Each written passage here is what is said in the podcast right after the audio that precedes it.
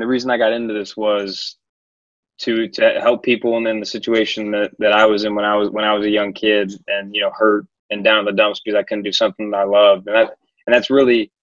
uh, kind of like my, my personal why statement is helping guide others to live life without limitation.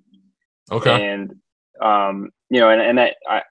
I I created that kind of you know statement in my head for the physical aspect. It, it goes with the physical and the mental aspect too, you know, because it's it's not just the body that's that's in need of care when when an injury occurs, you know. It's also the mind, you know. It, it's you have the the depression and the isolation of not being around your friends and not doing something you love and your routine's all messed up because you're not going to practice or you're not you know you're not training and um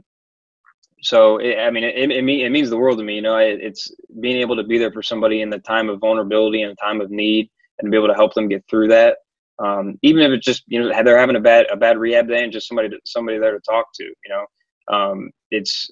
i feel very fortunate that i'm in the position i'm in to be able to help people like that